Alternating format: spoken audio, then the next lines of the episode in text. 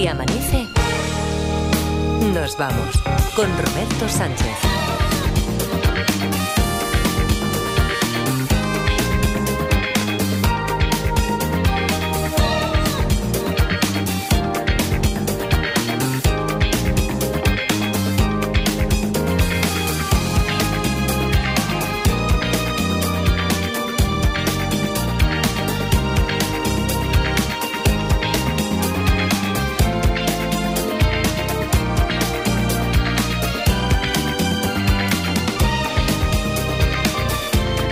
4, 4 y 4 en Canarias. Segunda hora de Si Amanece, nos vamos. ¿Qué, qué cerquita nos hemos quedado ya? Yo creo, ¿eh? de, la, de la solución. En la, en la historia esta del juego de los detectives. Pero bueno, ya, ya, ya veremos. Mañana. es- Hemos pasado, Edgarita, tú que habías dicho Sí. un 44, yo te decía un 57. Yo creo que, ah, no sé qué sensación tenéis vosotros, pero yo diría que ya rondamos el 75. Hmm. ¿Sí? O se- o se- 77. 77, ¿tú crees? ¿Tú tienes sí, alguna sí. conjetura ya cuando han dicho lo de si había caído Miguel? Sí, Sí, mm, ya algo, te da- algo me algo- Yo tengo algo también, ¿eh? Algo atisbas también. No digáis nada, no digáis nada. No, no. Jolín, pues ahora tenía una pregunta. Ya, venga, va, haz la pregunta. Ya eh, le están por aquí también Laura Martínez, Adria- Adriana Morelos. Hola, ¿qué tal? Hola, buenos días. Y Luismi, que está como siempre en su observatorio meteorológico de Ruí. ¿Qué tal, Luismi? Buenos días. Buenos días, gente. Eh, ¿qué, qué pregunta tenías tú, Edgarita? Eh, ¿Trabaja en algo de equilibrismo? O, eh? Ya. ¿Y, y la tuya? ¿Tú también tenías alguna No, pregunta? yo, yo tengo otra, sí. Sí. Eh, el, el palo se ha roto. El palo se ha roto. Son muy buenas preguntas para mañana empezar aquí en este, en este punto. Para, Lo sabía, para ¿eh? recuperarlo, para, pa- para, hombre, para tener. Bueno, esto hay pues que ponerlo. que mañana se Sí, sí, sí, sí. Esto hay que ponerlo en el resumen de mañana, porque esto es- son dos preguntas para que no se nos olvide. Pero los primeros pasos que damos aquí sobre seguro en la segunda hora, el primer grabófono, por ejemplo, eso es cosa de Edgarita. Bueno, Siempre. eh, Ya, siempre, siempre. Viendo las sorpresas de los últimos días, viendo las sorpresas que nos está deparando la Bueno, si semana. queréis lo hago yo, ¿eh? No, no, no, no, no que Podemos no- hablar de la No me aventuro a asegurar que vaya, que vaya a ser Edgarita, no sé por No, dónde- pues, pues sí, va a ser así. Va a ser así. Esto es mío, es mi tesoro, que decía Gollum. Pero hoy va a ser diferente porque quiero hacer una sección de cine. Porque hemos recibido Mm. muchas quejas ¿Qué? por la sección de Laura.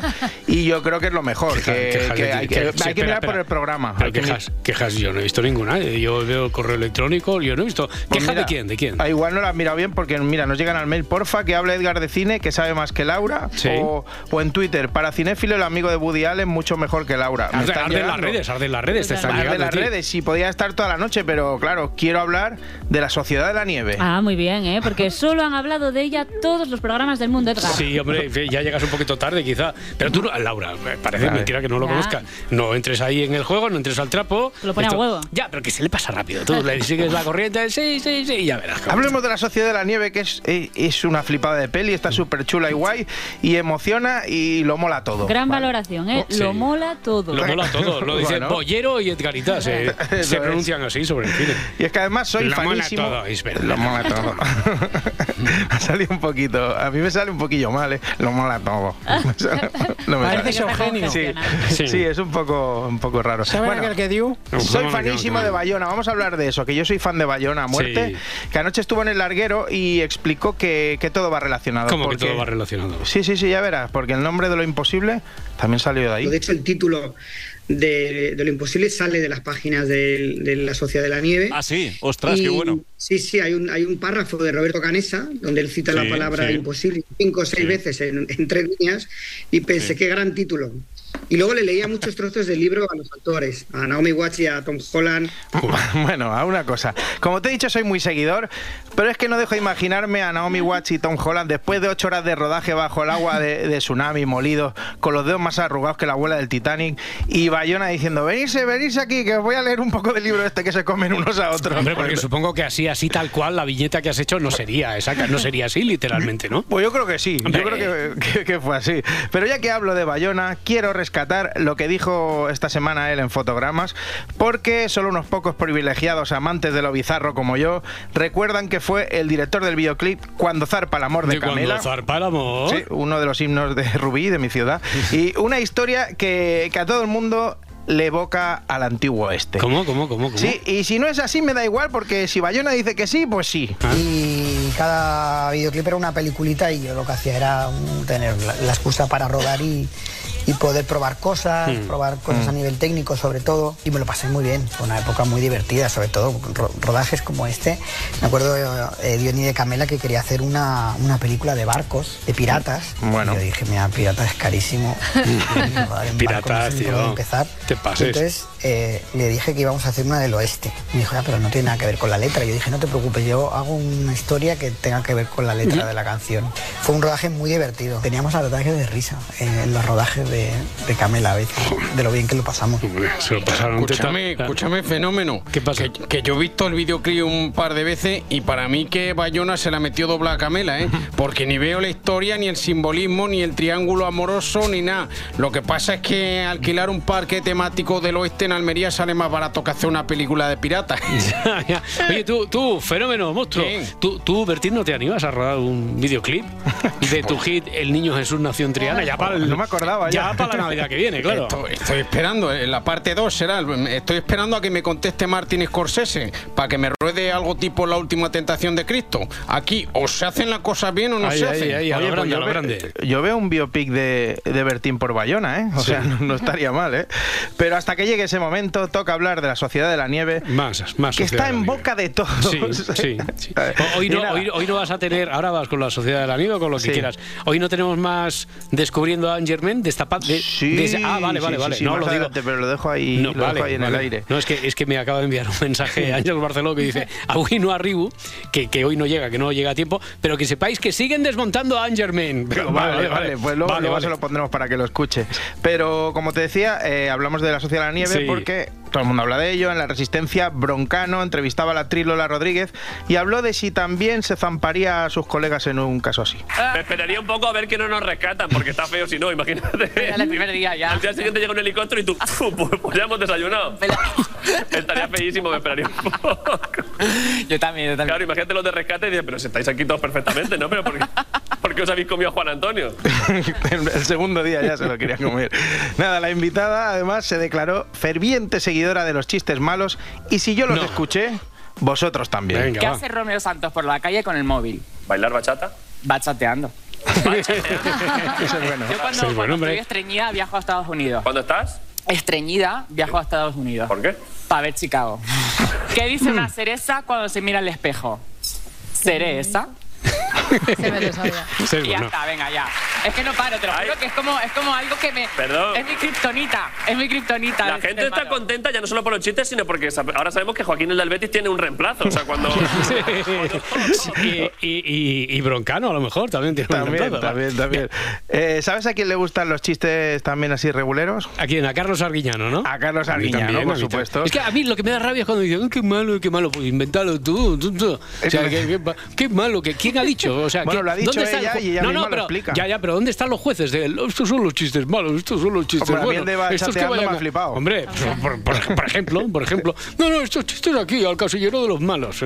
Bueno, a Carlos Arguiñano decía, Nunca ¿no? había visto a nadie indignarse porque los chistes son malos o buenos. No, no, no, no. Hombre, ya- sí que son los límites del humor, ¿eh? Hombre, eh, eso es, eso es. No, es que lo que me indigna son los que le ponen límites al, humo- al humor poniendo etiquetas. Estos son chistes malos, estos son chistes buenos. Bueno, Bueno. tú- ¿Y tú con Hay quién has de empatado? autor también. Claro, eh, tú les puedes decir, Edgarita, ¿tú con quién has empatado? También, como dijeron Claro, al queso. Como digo. Bueno, eh, chistes, digamos, eh, va, que Arguiñano, no tienen la categoría de excelencia, eh, también le gustan a Carlos Arguiñano, Sí, ¿vale? sí, sí, sí. Que además de eso le, le gusta el pan. Vale. Porque no es la primera vez que afirma que si vas a comer a un sitio bueno, él quiere pan bueno. Quiere pan él bueno. quiere que el pan esté bueno y, y eso tiene que ser así. Si a un restaurante a comerte un buen pescado, una buena carne, una buena sopa, un buen marmitaco, y joder, dame un pan. Si es un trozo de pan, el pan dámelo bueno, luego me cobras uno, uno diez o ochenta céntimos o lo que quieras, pero, dame un trozo de pan bueno. No es una cosa que es como una, como una gominola. Para comprar gominolas ya voy a la, a la- a la tienda de los chuches. Pero, pues, con el pan tengo bronca. Ya, ya, ya, y con lo de los chistes tenemos bronca aquí, con todo. ¡Opa, Carlos! ¡Apa, familia! ¿Qué tal? Así que quieres una gominola. Y si quieres una gominola, te vas a la tienda de los chuches. Mira como Rajoy también dice los chuches. ¿eh? Oye, es que el pan es algo muy importante y mucho importante. Yo, yo si voy a comer un buen conejo, ponme un pan de la leche. Luego ya si quieres me cobras 50 euros o 200, lo que te dé la gana. Dice, camarero, este Chiste. pan es de ayer. Ya y responde, sí, señor. Y contesta, es que yo lo quiero de hoy. Y dice, pues venga, mañana. ¿Quién ha dicho que ese chiste es malo? Eh, es de- ¿quién, quién puede catalogar ese chiste de malo? Pues yo, Nadie. yo, Nadie. bueno, todo el mundo, pero bueno, no, es bueno, es bueno, tiene, tiene su público. Corazón, corazón. corazón, corazón, corazón Oye, voy a decir que estamos cantando últimamente más el corazón pinturero Sí. que el hombre del tiempo. Es que lo pide, lo pide, lo pide. Hombre, bueno, que- ah, por cierto, que en la primera hora ha salido una nueva sintonía alternativa y que tiene muchos números para convertirse en la nueva sintonía De de, Luismi. de Luismi. La de Boy George, ¿no? El- Hombre. bueno, de ¿cómo se llama el grupo? ¿Cómo Sí, se llama? Culture- eh, Culture Culture Club. Club, Culture Club, claro. Eso. Bueno, lo que pasa es que yo voy de listo y digo la voz del vocalista. Hombre. Boy George, Boy George. Claro, claro. Bueno, Vienes, Boy ¿Cómo George? Boy George. Boy George, Boy ¿Y ese qué? Que salió en el equipo A en un episodio. Claro. y ese chiste no lo cataloguéis de malo, ¿eh? No, no, no. Que dijeron, mira dice, Boy George, Boy George. Venga, tira, Venga. tira, corazón, Salió- corazón, tinturero. Eso, cómo viene la prensita del amor, amigo, cómo viene. Bueno, ayer avanzaban en Telecinco que Isa Pi, que es hija de Isabel Pantoja, es probable que esté embarazada. Hombre, probable, probable. Que ha dormido sin calcetas, Hombre. que decía mi abuela. Bueno, que, la- que- que las pruebas eran irrefutables. Eso hombre, es, hombre. ya te acuerdas, ¿no? Que comía chocolate y que llevaba un jersey ancho y eso ya quiere Vamos. decir que estaba embarazada. Pues ayer Joaquín Prat nos sacó de dudas. Menos mal. Bueno, primero tuvo un despistillo.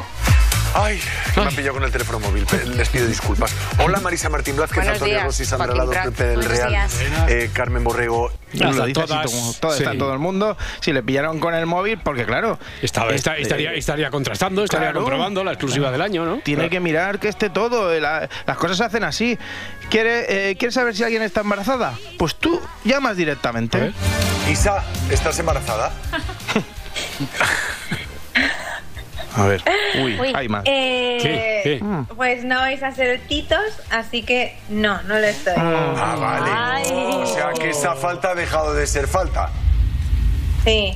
O sea que de momento no. De momento no, De ya, momento ya, ya, no. de momento, de momento. Esto porque seguro que tiene una exclusiva vendida por ahí. Porque... ¿Y las pruebas de ayer? ¿eh? ¿Qué, qué, qué? No, ¿tiene exclusiva o a lo mejor? A, a ver si no va a estar equivocada, ¿no? Na- no, no, que no hay churumbel. No hay churumbel. Pero, pero dice que sí, que están trabajando en ello, que el bombeo es constante, que está habiendo entierro de la sardina fuera de época y que la taladrina está llegando al metal, ¿vale? Vale, O sea vale, que- pues venga, anda, a- a- háblanos, ya que no está por aquí la Barceló, que nos escuchará desde la redacción, háblanos de Angermen. Eh, Oye, ¿cómo, ¿cómo sabes que hoy también hay investigación? Sí, Porque me lo ha dicho la Barceló. Ah, Sí. vale, es verdad. que me lo- Mira, se me ha olvidado Claro. ya que lo habías dicho Sí, antes. ¿Cómo tengo claro, la sí, sí, almendra? Es que en lo que pone el guion hay que refrescarlo con los acontecimientos que van llegando. eso, eso es cuando te da tiempo a repasar de guion. Ya, ya, ya, ya. Pero no, ¿sabes lo pero que- ahora en serio, ahora en serio, Sí. porque, porque estoy muy, estoy siguiendo. Estás metido. A, a topísimo. ¿Qué dices tú? A topísimo estoy. Estoy siguiendo el temísima. Eh, Voy a dejar claro, de decir todas las palabras. No, esas, no, porque no. Luego porque- se me hace aquí el pero si, esto, la- pero si esto le da vida. Lo mola Edgar- todo. Edgar- lo mola todo, Edgarita. Ahora nos tienes enganchadísimos aquí a Vale, topísimo. pues Ángel lo sabe, tú lo sabes, pero seguro que hay alguien que no sabe de lo ¿Tú, que ¿Tú hablo. qué eres, Joaquín Luqui ahora? ha tú, tú y yo lo, tú y yo lo sabíamos, Tú y yo lo 3, 2 o 1. Cago en la leche, pero es que no se puede decir nada. Si Que es que, sí, to- que- todo, os lleva a la chanza hacia mí, el cachondeo. Resumen rápido: una Venga. señora inglesa que decía que hablaba con los muertos, Ya, era una trola, era una trola, se No dio me cuenta toda España hace 10 años, pero en espejo público quieren desmontar sus teorías ahora por si acá. Cada paso que damos, cada metro que avanzamos en nuestra investigación, arroja una nueva prueba de que Angermen es, ante todo, un gran negocio. Un negocio basado en estafas y mentiras. ¿Qué dices? Van fuertes, ¿eh? Jolines, ¿eh? Van fuertes. Co- como, que ya se ha demostrado, además ahora, de forma fehaciente, que, que no podía hablar con los muertos, que no podía hablar con los Eh, Bueno, fallecidos. esa es tu opinión. Ah, ahora, es te, ahora te lo crees, ya. eh, Síndrome de Estocolmo ahí, ¿no? O sea, ahora te lo No, crees un poquito. No, es que ya sabes que yo no, yo no creo en nada. Bueno, creo. Bueno, en Son Goku y en Raúl Tamudo. Ya, jolín, es ¿cómo me conoces? Te voy ya? conociendo. Pues eso, que, que yo no creo en nada, pero cuando hay certificados. Y pondremos el foco en el certificado de facultades mediúmnicas que le otorgó la Sociedad Científica de Investigación Psíquica. ¿Qué es exactamente esa sociedad con sede en un discreto local de Jumilla? ¿Y ese documento? ¿Quién lo otorga? ¿En base a qué criterio? Sí, he vivido experiencias con ella, yo personalmente, que ella eh, ha, ha hecho cosas mm, entre comillas, increíble. A mí me consta que esa mujer tiene algo. Hombre, Sí, tiene Sí, algo. sí, el dinero sí. de mucha gente y un rostro más duro que la tibia de Mazinger. Tiene algo. Eh, y un certificado. sí. Certificado de facultades mediúmnicas de la Sociedad Científica de Investigación Psíquica de Jumilla. es que es buenísima. Bueno, a, a ver. tenías que con- ver el local. ma- Con, Madre to- mía. con to- con todo el respeto, ¿eh? Jumilla al vino, sí. Ahora, Sí, sí, certificado local- de facultades mediúmnicas, o sea, Sí, reguleras, claro. Yo lo he visto, yo lo he visto en el reportaje Sí. y el local antes era uno de esos de vapor, ¿sabes? Que lo abres a ver si funciona la, y, que había sido también lo de escape room Y antes. a- había a ver sido- si funciona. Compró oro, una inmobiliaria. De, de yogures, de yogures helados. Exactamente. Eh, o sea, que a priori no parece que tenga mucha credibilidad lo del certificado uy, este. de- uy, que no. La CFM, si son una institución, o sea, os tragáis el cuento del COVID y no creéis a una reputada institución de fenómenos paranormales. Ya, Miguel, entonces tú no crees que Anne Germain sea una impostora, por ejemplo. Para nada, para nada. Es una de las más prestigiosas mediums del mundo. Y de Jumilla. Y de Jumilla entera. Yo tuve un encuentro con ella y puso en contacto con Elvis Presley y con Torre Bruno. ¡Con los ¿Qué- dos! ¡Qué experiencia, Roberto! Jolín, y con Jesús Gil también. Eh, eh, Roberto. ¿Qué? No, a ese Roberto te- tengo que responder así. ¿Qué, qué quieres? ¿Voy George? o- No, no, no, no, no os pongáis ¿Qué- el cachondeo pasa, porque he perdido la oportunidad de mi vida. Y no estoy para bromas ni. Joder, música de hablar por hablar, entonces.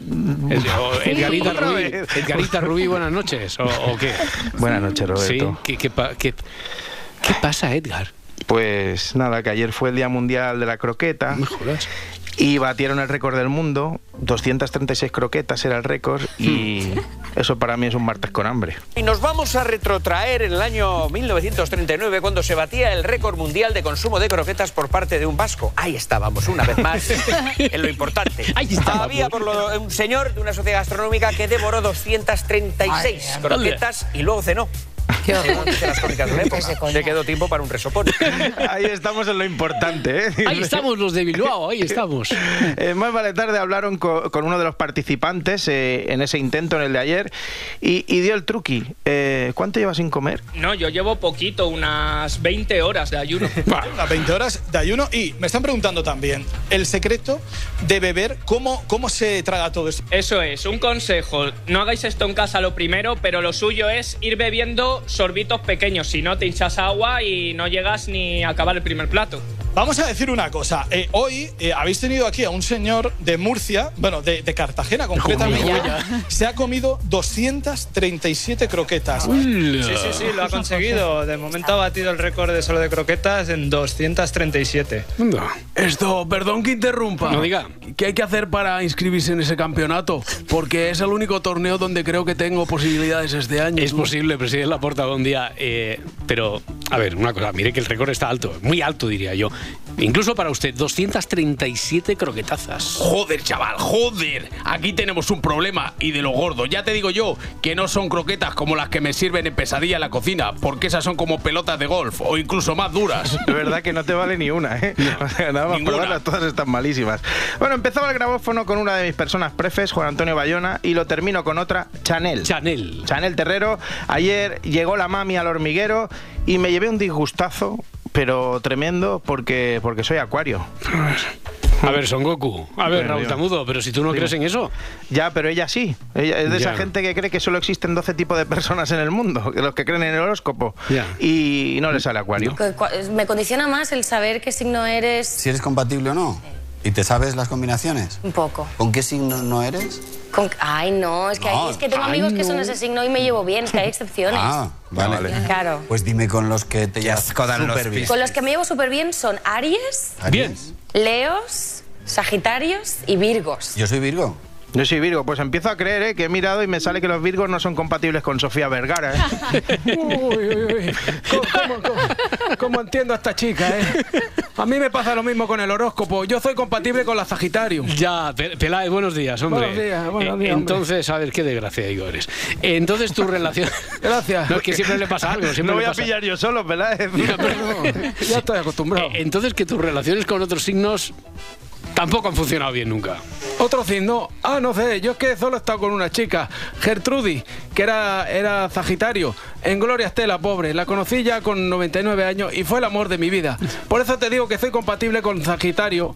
Ahora que lo pienso, una vez conocí a una Tauro Ah, ¿y me mandó a Free puñeta. Vaya. Así que voy a decir que no me llevo bien con, con ese signo. No hay suerte, no hay suerte para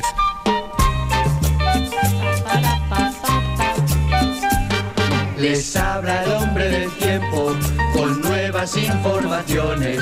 Tendremos chubasco y viento en varias de las regiones.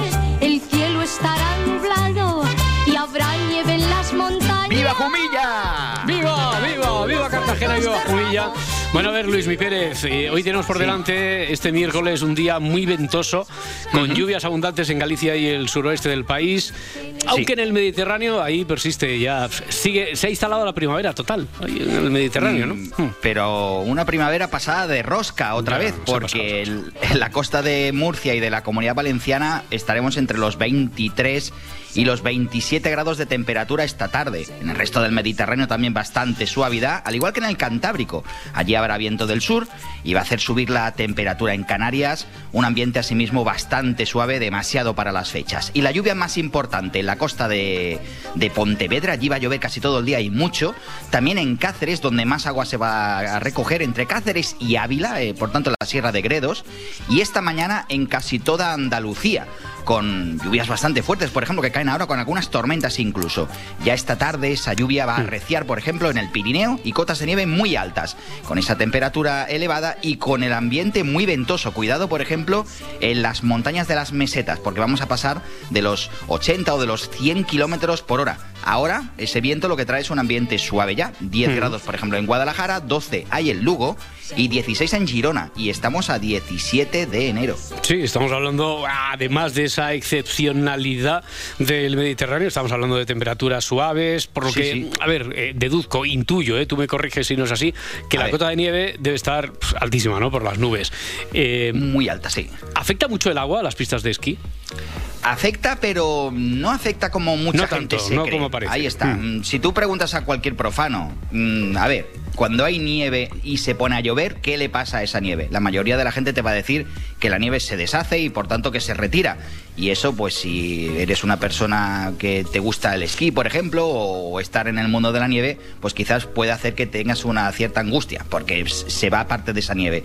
No se va siempre. Hay que decir que si estamos hablando de que hay espesores de nieve, imagínate en una estación de esquí, espesores de nieve que ya están consolidados, que han sido trabajados, lógicamente, esa nieve que ha sido más prensada, y esos espesores de nieve ya pasan del medio metro aproximadamente, por mucho que llueva, no habrá gran cantidad de nieve que se va a ir. Lo que hace es compactarse más, lo que hace es transformarse esa nieve. Una nieve muy polvo, muy fina, muy alpina que se llama, una nieve perfecta para deslizar, se convierte en otra mucho más chapapote, mucho más dura, mucho más... Cuando vuelve a bajar la temperatura se congela, hace como una especie de piedra y eso lógicamente pues hace que merme la calidad de, de esa nieve.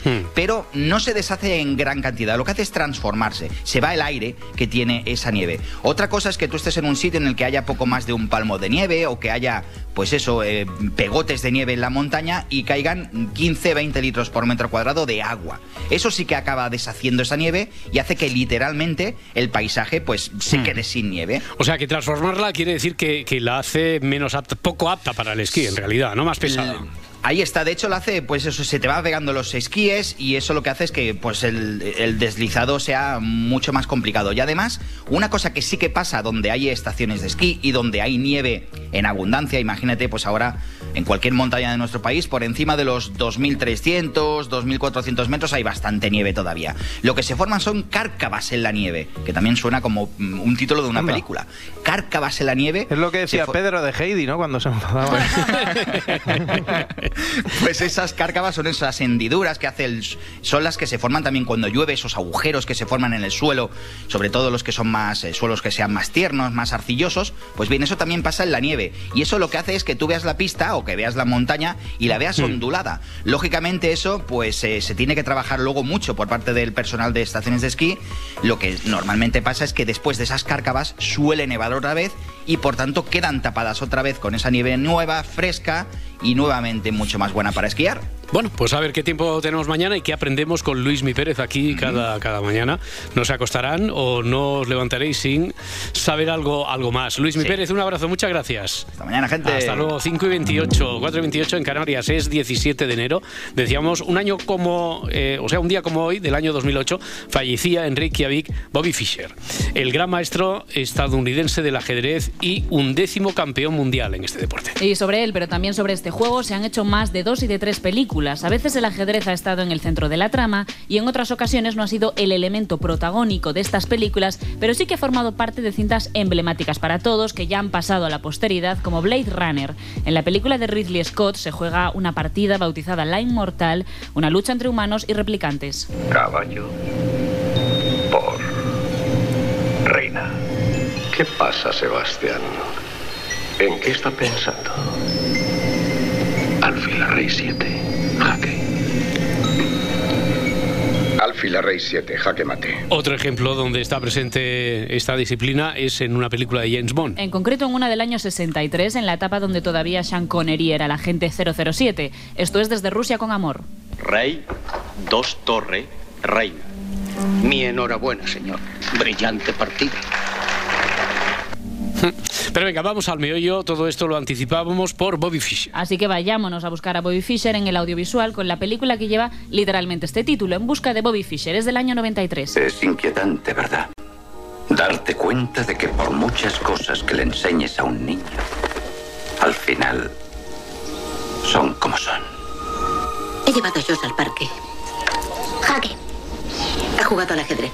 Pero si Josh no sabe jugar al ajedrez. Sí sabe, no me preguntes cómo, pero sabe. Estoy jugando al ajedrez con mi padre. Ajedrez. Es un juego como el Monopoly. El protagonista es un niño prodigio del ajedrez que quiere convertirse precisamente en el nuevo Fischer. Su padre, que es un periodista deportivo, le va a apoyar a toda costa y para ello le asignará a un entrenador personal con un carácter muy frío. Cuanto más juego, mejor tengo que jugar. Es así como funciona. Tal vez sea mejor no ser el mejor. Josh está en apuros. No muevas hasta que lo veas. A Josh no le da miedo perder. Le da miedo perder tu cariño. Más alejada de la ficción e inspirada en este caso en hechos reales, tenemos el caso Fischer, que es una lección de ajedrez, pero en este caso también de geopolítica. Estamos en el año 72, en plena Guerra Fría, un campeonato mundial de ajedrez toma la relevancia mediática y política jamás vista. Los dos jugadores son el estadounidense Bobby Fischer y el soviético Boris Spassky. A este enfrentamiento se le llamó la partida del siglo. Este juego es como una ratonera. Tras solo cuatro movimientos hay más de 300.000 millones de opciones que considerar.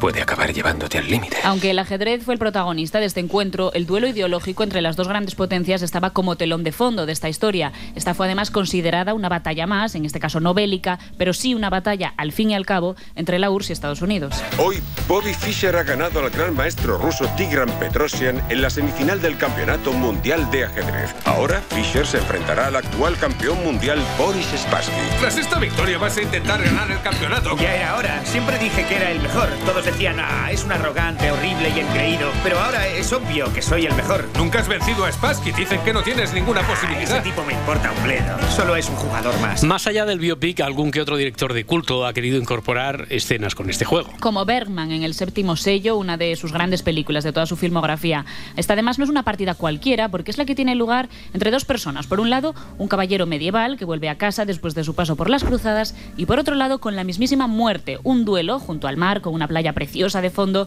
donde la muerte es una brillante ajedrecista. Ahora vas a perder el caballo. Lo tenía ya perdido. ¿Me has engañado? Pues sí. Has caído en la trampa. Tienes jaque al rey. ¿De qué te ríes? Preocúpate de salvar tu rey. Es que te encuentro muy animado. Porque nuestro juego es divertido. A ti te toca. Vamos pronto, tengo prisa. Ya sé que tienes mucho que hacer.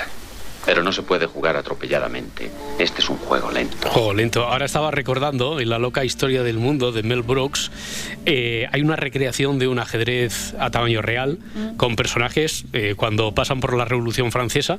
Son personas las que hacen de cada una de las figuras y es divertido ver cómo el rey disfruta de ser rey por cómo se come al resto de figuras. Bueno, finalizamos con una serie, va. Anna Taylor Joy interpreta a Beth, una joven huérfana con unas capacidades brillantes para jugar a esta disciplina. La serie Gambito de Dama, muchos la recordaréis, abarca desde mediados de los años 50 hasta mediados de los 60, está ambientada en Kentucky y refleja la realidad a la que se tuvo que enfrentar esta jugadora dentro de un ámbito completamente masculino. He llegado con un resultado perfecto. Benny tenía dos tablas, así que unas tablas me darían el título. Pero quería ganar. Quería machacarle, quería ganarle a pesar de no estar jugando como él creía que era mejor. Cuando ha capturado mi peón central, mi peón protegido, el que había tenido arrinconada a su dama casi toda la partida. No lo entiendo. Ha forzado un intercambio de damas. Pero más allá de eso, además de narrar estos enfrentamientos entre Beth y algunos de los grandes jugadores de aquella época, que eran sobre todo rusos, la ficción de Netflix también se adentra en el estado psicológico de la protagonista. A pesar de los traumas y las adicciones, se construye una historia de superación. ¿Cómo es para una chica estar entre tanto hombre? No me importa. El ajedrez no es siempre competitivo. También puede ser precioso. Me siento segura en un mundo de solo 64 casillas. La creatividad y la psicosis suelen ir de la mano. O lo que es lo mismo, el genio y la locura. Para terminar, Laura, deberíamos hacer inventario para los más aficionados. Casi todas las películas que hemos mencionado están en filming, salvo Blade Runner, que la podéis ver en HBO, y la serie de Gambito de Dama, que está en Netflix. Si amanece, nos vamos. Con Roberto Sánchez. 5 y 35, 4 y 35 en Canarias. Vamos a repasar a esta hora las portadas de la prensa con Adriana Maurelos. El PSOE mantiene que la ley de amnistía no beneficia a condenados por terrorismo. Es del país, lo lleva ABC también en portada. El gobierno rechaza las enmiendas con las que Junts y Esquerra quieren eliminar el delito de terrorismo, algo que permitiría blindar a los acusados del procés. Junts incluye también el lawfare como motivo para el borrado de delitos. Más titulares en el mundo del PSOE da blindaje total a Puigdemont para impedir al Tribunal Supremo detenerlo. Y acepta enmendar la amnistía para que el prófugo pueda volver en cuanto se apruebe, leemos en este periódico. Y la división entre Esquerra Republicana y Junts complica la tramitación de la amnistía, es el titular de la vanguardia. Los tribunales evitan entrar a investigar las maniobras del Partido Popular en interior. Es titular del país. La Audiencia Nacional, el Tribunal Supremo, las fiscalías de ambos órganos judiciales y cuatro juzgados de instrucción llevan un año evitando o rechazando investigar la guerra sucia del Ministerio del Interior del Gobierno de Rajoy contra líderes independentistas catalanes. La ministra portavoz del Gobierno es Pilar Alegría. Es fundamental que se conozca y se esclarezca todo. Y por tanto no hay que descartar la comparecencia de ningún miembro de la anterior administración del Partido Popular. En el diario.es, por ejemplo, leemos que la policía política remitió al gobierno de Rajoy 34 investigaciones a cargos catalanes y a sus familias en año y medio. Unidades policiales enviaron a Fernández Díaz una treintena de informes sobre políticos catalanes repletos de falsedades e insidias para vincularlos con todo tipo de corrupciones, todos sin control judicial, al margen de la ley y sin necesidad de partir de indicios delictivos, cuenta este medio digital.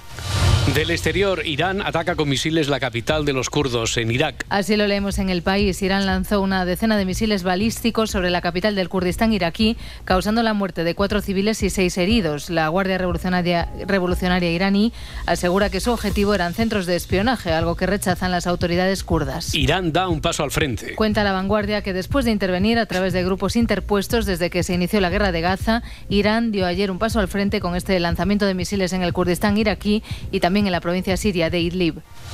Más cosas, la constatación de lo que ayer a esta hora les íbamos contando en tiempo real. Trump arrolla a sus rivales en el inicio de las primarias. Cuenta el país que los caucus de Iowa dieron un triunfo aplastante a Donald Trump. El resultado facilita su nominación a candidato del Partido Republicano a la Casa Blanca y pone por tanto en aprieto a sus rivales. Tanto es así que la Unión Europea se mentaliza ya ante un posible regreso de Trump, así titula y destaca la vanguardia. El que ya fue presidente de Estados Unidos estuvo a punto de ganar en los 99 condados y tuvo el 51% de los apoyos. La próxima parada será en Nuevo Hampshire el día 23. Y para la contraportada, a ver, cerramos con este titular de El País. Marta Centella, ¿qué tal? Buenos días. El sentido común compartido por toda la sociedad no existe. Para sorpresa de casi nadie, Roberto, eso de el sentido común es el menos común de los sentidos es totalmente cierto. Hay cosas que consideramos que sí, que son ciertas, pero que no llegamos a saber explicar por qué. Eso es a lo que se considera sentido común. Y se presupone que es algo que tiene cualquier persona que razone, más o menos. Bueno, pues sí, hablamos con sentido, con conocimiento de causa. Bueno, al menos lo hace el país que recoge un estudio que ha intentado confirmar eh, que existe o no este sentido.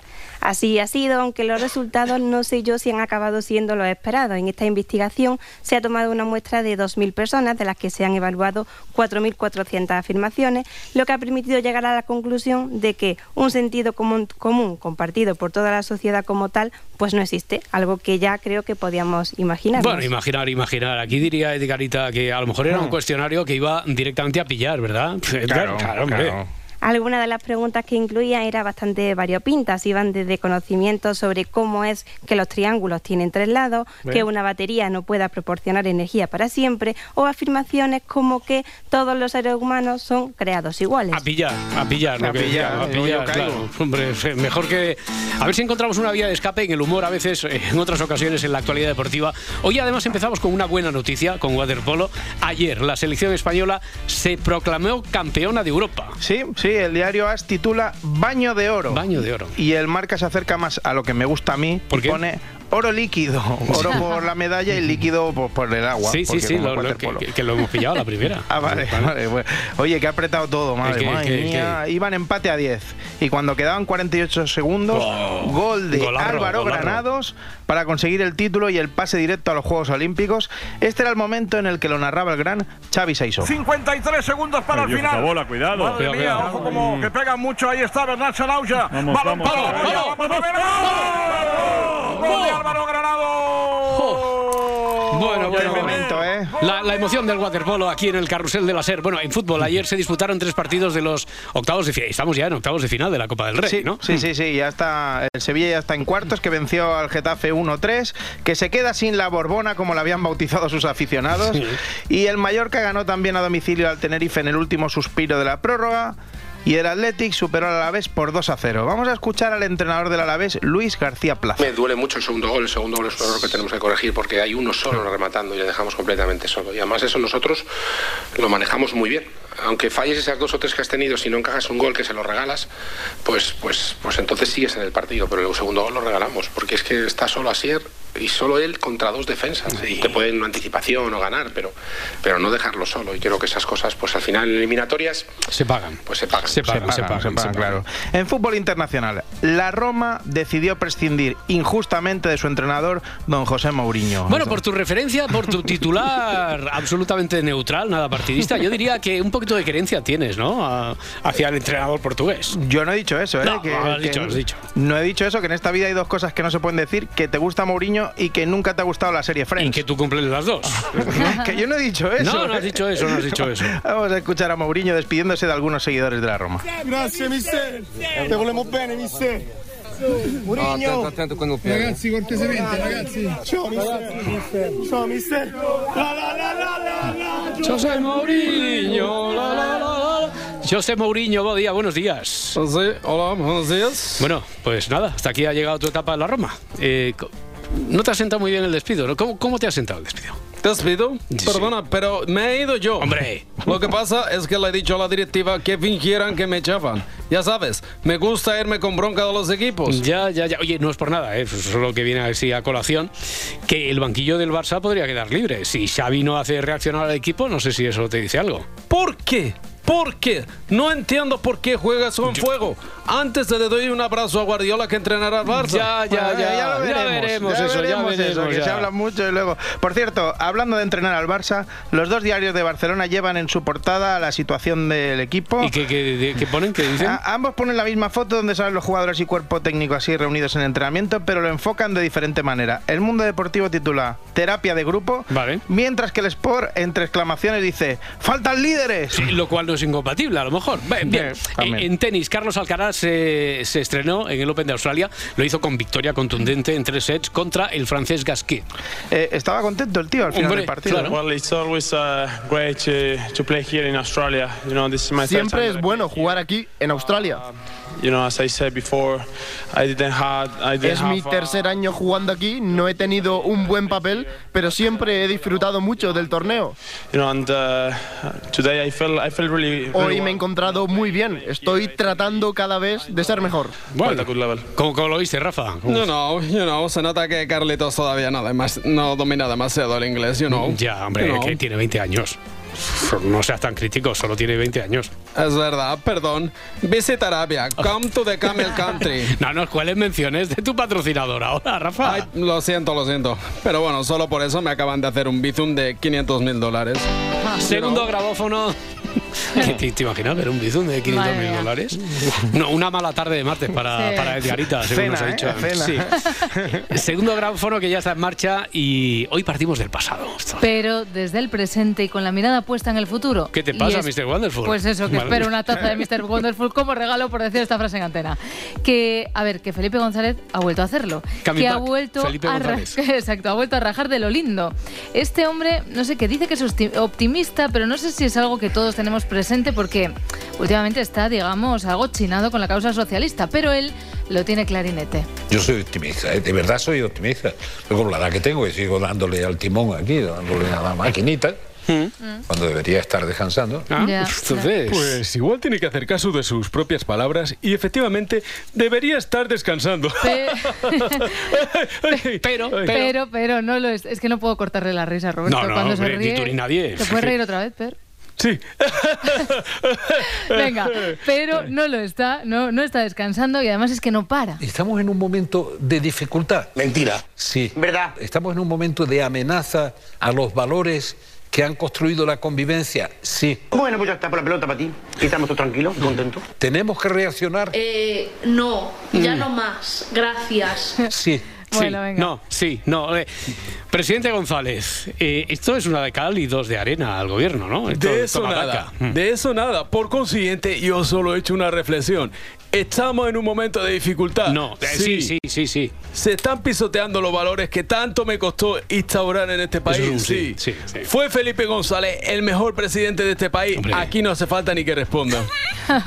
Bueno, el que reparó en palabras de Felipe fue Joaquín Estefanía, pero él, audaz, esperó al final para encontrar la declaración definitiva del expresidente. Pide la palabra Joaquín Estefanía. Sí, para no, no para hablar exactamente de esto, pero sí para comentarte que he escuchado toda la intervención esta tarde de Felipe González y cuando ha terminado Edu Madina le ha preguntado, presidente, ¿quiere usted decir algo más?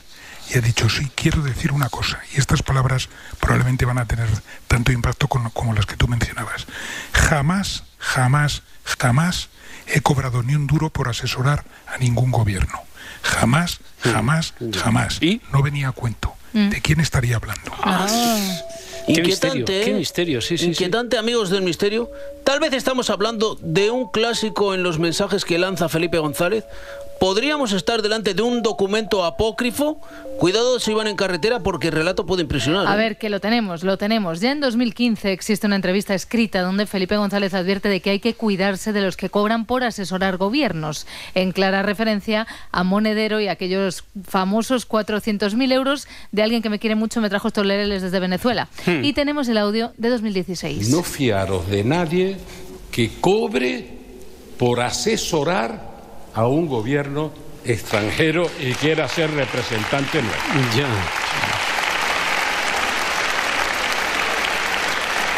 Que quieren que quieren asesorar de buena fe. Bueno, bueno. Aunque estén equivocados en el asesoramiento. Aunque estén equivocados, pero gratis. Hay gente que cobra por asesorar, hay otra que asesora sin cobrar y luego hay gente que no quiere ni lo uno ni lo otro y esto lo sabe muy bien Isabel Díaz Ayuso. fomentar también que los jóvenes especialmente no ca- caigan en el desánimo y en los mensajes de tú no trabajes, tú no te esfuerces, tú pide lo tuyo.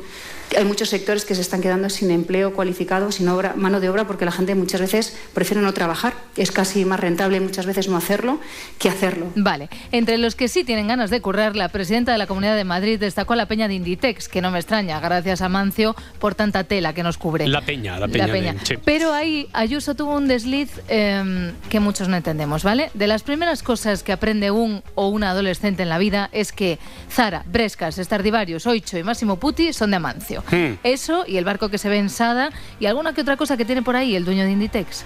Marca 100% gallega, por tanto marca española, como es Inditex. ¿Saben los jóvenes gallegos la ilusión la admiración con la que personas, millones de personas por todo el mundo llevan y lucen las prendas de Zara o de Mango. ¿Cómo? Perdona, mango. Manga, ha dicho mango. ha dicho mango. ha dicho mango, ha dicho Pero, mango. pero- pero es que Isabel no Pero compra en satones. estas tiendas o es que desde que saca jerseys de metro ya no está puesta en las firmas de Preta Porter. Algo ocurre. A lo mejor también es que el que no lo sabe es Miguel Ángel Rodríguez porque Ayuso estaba leyendo lo de Mango, ¿vale? Mm, algo ocurre y mientras lo pensamos vamos con una de esas frases mágicas de la presidenta. Estaba hablando de los pellets en Galicia. Convencida de que esto es simplemente por un motivo electoral que pasará con las propias elecciones, con las urnas y después ni pellets ni gaitas. Ni peles ni gaitas. Bueno, y a ver, Adriana, ya hemos escuchado un par de políticos, ¿no? Y todavía no has dicho nada. A ver, es que No, lo no de- has dicho ni mu. Es que lo de la masonería eso lo estaba dejando para el final Roberto, que me da un poco de yuyu. Pero ¿a cuento de qué se habla ahora de los masones? Pues Pepe Bono, Bono el de Castilla-La Mancha, no Bono el de las gafas de las croquetas de Balasaña. Que- que basta con que digas el político, no el cantante de U2. No mola tanto, pero vale. Bueno, por cierto, Pedro Sánchez no se escucha. Pero, pero no ibas a hablar de Bono. A ver, déjame esperar un poco para lo de los masones. Es que, a ver, estos días estuvimos comentando sin acritud, sin ninguna acritud, la vestimenta de los ministros y del presidente en su casa rural. Y es que, a ver, sabéis que Sánchez está en Davos, ¿no? Davos, Sí. Suiza. Bueno, pues se ha plantado un abrigo de Joma por encima del traje con chaleco que es como del equipo de fútbol de los alevines. Sí. Pues, pues le queda bien. A él le queda bien, a él le queda bien. Y creo, por lo que he podido mirar, que cuesta unos 50 pavos. Así que he cogido el zasca, presidente, vístase usted como Oye, quiera. A, a- a que estoy guapo. Está de maravilla. Y qué maravilla la combinación. Arreglado pero informal. Mi abrigo casual, mi traje elegante. Bueno, venga, va, Ay, va, ay. va, va. Ah, Voy, masones, voy los con los masones, los masones, voy masones. con los masones. José Bono saluda con mucho gusto. Saludo con mucho gusto ¿A quién? las jornadas masónicas que vais a celebrar el día 11 y el día 12 del próximo febrero. Sí. A esa logia le tengo un cariño especial. Porque fue la primera logia masónica que visité en mi vida. Era la feria de Albacete. Ah, Eh, ¿Quién no lo recuerda? ¿Le ha dedicado algún disco a través de la radio a, a la logia esa? Pues sí, Eulogia. Mira, hay dos jornadas que me vuelven loco. ¿Son? Las jornadas del lechazo de la Ribera del Duero y las jornadas masónicas de Albacete. Me pirra la logia masónica. Por fin, un político con dos dedos de frente. Madre mía. Antes tenía cuatro dedos de frente, pero fui a Estambul y me pusieron pedazo. Bueno, a ver, logia, jornadas masónicas, la feria de Albacete. Es que antes me daba miedo y ahora quiero ir. Esperad que no sé si sabéis de qué estamos hablando. A ver. No pasa nada, os lo explica Bono. Y es que este hombre es filósofo. Filosofía de primero de bachillerato, eso sí. A ver, si los malos dicen que la masonería es mala, ¿Luego? luego es buena. Yo apenas sabía que era la masonería. Vale. Sí sabía que algo bueno debe tener cuando los genocidas y dictadores del planeta la maldicen. Cuando los malos maldicen algo, sin duda es bueno. Ajá. Y de la masonería yo no he oído hablar mal más que a los malos. Silogismo, silogismo, claro. Puro, no, puro. ¿No le hacía a usted tan fan de la masonería, señor Bono? Mi ídolo es Dan Brown, no te digo más. La masonería guarda los grandes secretos de la humanidad. Madre Esto se pone interesante. Ahora vamos a hablar del Club Bilderberg, que tengo varias preguntas sin responder de forcoches. Claro. Bueno, y otra cosa que no sé si os habíais enterado, que los masones son, Y a los masones que he conocido me han parecido gente buena, Ajá. de unas u otras ideas políticas. Pero, pero bueno. así debo decirlo, mi experiencia es escasa, pero este es mi testimonio. Vale. Los masones que conozco son buena gente. A pesar de que su experiencia... Mi experiencia es escasa. Pero los masones que conozco son buena gente, como los mexicanos. Todos los que conozco son buena gente. Exacto. Eh, Lo que yo desde luego no esperaba hablar de masonería a esta hora de la mañana en el grabófono. Venerable seas, Roberto. Que tengáis suerte, que os vaya bien Ojalá sea posible. y que venerables seáis por vuestra conducta. Gracias por su atención. Muchísimas gracias. Nos vemos pronto. Ay, Dios. Le ha faltado decir bendito seáis en el nombre de Yahvé. Eh, hace días, Mourelos, que no dices nada de, Fede- de Federico. de Hombre, a ver, es que estaba esperando a saber dónde está Genoveva, pero, pero nada, Roberto, No. nada, Un nada. momento, Adriana. ¿Dónde está Genoveva? ¿Qué esconde la mexicana? ¿Por qué se oculta Casanova? Y lo que es más importante, ¿Con quién estaba Antonia Delate? ¿Cómo, es eso? bien, ¿Cómo qué- es eso? Qué maravilla que Gloria Serra dé paso al siguiente asunto. Un asunto que requiere también un equipo de investigación. Antonia Delate eh, podría haber protagonizado una portada exactamente igual Podría. que la que Podría. protagoniza Genoveva en su momento con Federico de Dinamarca, ¿Mm? también con un miembro de una casa real, A ver. que además eh, tenemos, tenemos muy cercana. Ríete, Tenemos muy ríete del juego de los cercana. detectives. Tan cercana que quema. Poco tardaron en dejar de hacerse las interesantes y cascaron enseguida de quién estamos hablando. Pero que Antonia ni que Antonia. Pero honorífico, que ni habíamos puesto el corte aún. Tú venga, ponle nombres y apellidos. Eh, no le pongo nombres y apellidos porque esto está contado. Las imágenes de las que tú hablas desaparecieron por un medio de comunicación, Y porque las siempre se habló en los medios de comunicación que precisamente esto fue uno de los enfados más grandes de la reina Sofía. Ay, Dios mío, de la reina Sofía. Bueno, venga, volvamos al lío real. Federico Rey, Mary Donaldson haciendo la cobra y Genoveva. ¿Dónde está Genoveva? ¡Chencho! ¿Dónde ha vivido la coronación de su amigo Federico? Si ella dejó claro que no había nada entre ellos, ¿por qué se esconde? ¿Es un retiro voluntario o impuesto por alguien que le interesa que siga desaparecida? ¿Y cuánto puede costar ahora mismo una imagen de Genoveva? Ah. Si alguien la ha visto, que nos avise. Que nos avise, dice el cachondo de espejo público, justo después de insinuar que una foto de Genoveva ahora es oro puro. Pero nada, ahí ya no sabemos dónde anda, pero sí que tenemos alguna teoría. Una de las cosas que estábamos comentando y que ayer hacía referencia Beatriz Miranda es si la corona danesa podría haber estado su- el silencio, el silencio de, de Genoveva.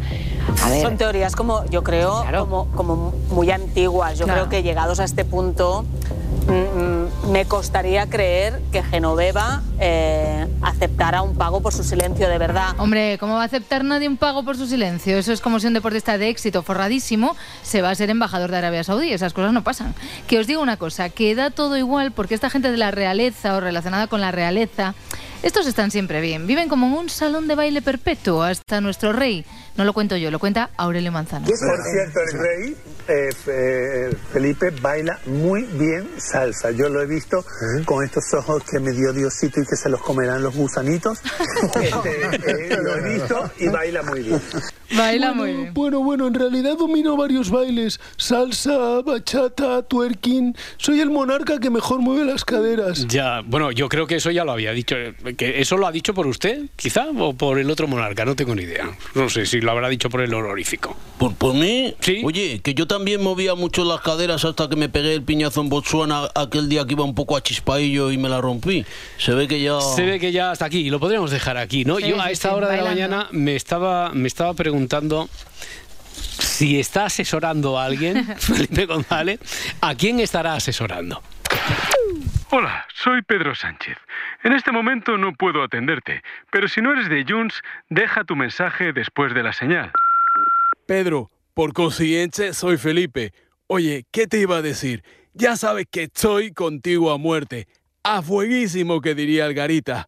Pero lo de la amnistía no puede ser. A alguien se le ha ido la chaveta. Y del resto de pactos ni hablamos, porque lo de Bildu también es de traca. Últimamente te veo un poco subidito, incluso pelín chulesco, desde el cariño, por consiguiente. Y no me tires de la lengua con la foto del encuentro de los ministros en el campo. Pero ¿quién vistió a esa gente? ¿Quién les dio esos jersey de Waltrapa? Líbreme Dios de meterme con tus asesores, porque yo jamás he cobrado un euro por asesorar a nadie. Jamás. Y mucho menos 54 mil euros. Pero a tope, ¿eh, Pedro? Ahora no hay que aflojar. Vamos, campeón.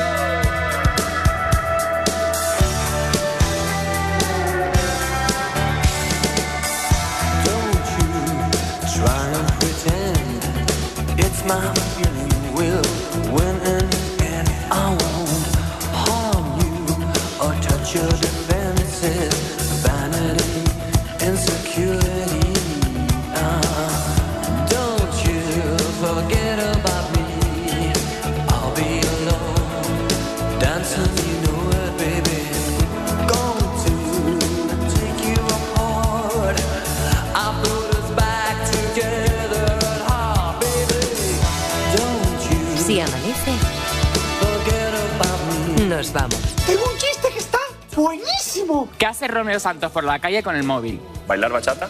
Bachateando. Dios mío, arráncame los oídos. ¡Señor! ¡Sí, señor!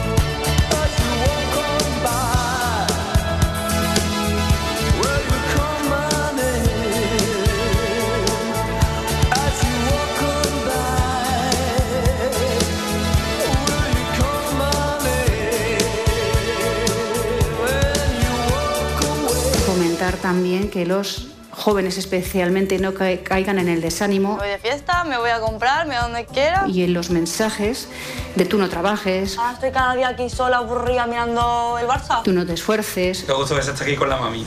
tú pide lo tuyo. Yo a mi hija me gustaría que estuviera en una oficina, Claro. con su ordenador. Hay muchos sectores que se están quedando sin empleo cualificado, sin obra, mano de obra, porque la gente muchas veces prefiere no trabajar. Al niño le gusta. Prefiero que esté así a tenerlo por ahí de botellona, de droga. Es casi más rentable.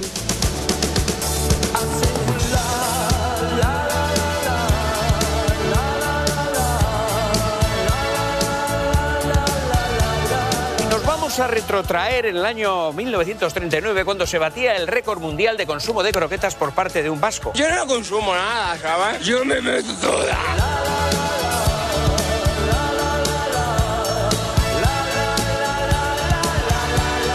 Si amanece, nos vamos. Con Roberto Sánchez. Yo cuando, cuando estoy estreñida viajo a Estados Unidos. ¿Por qué? Para ver Chicago. Eh, no, ya no más. Gracias. Cadena Ser.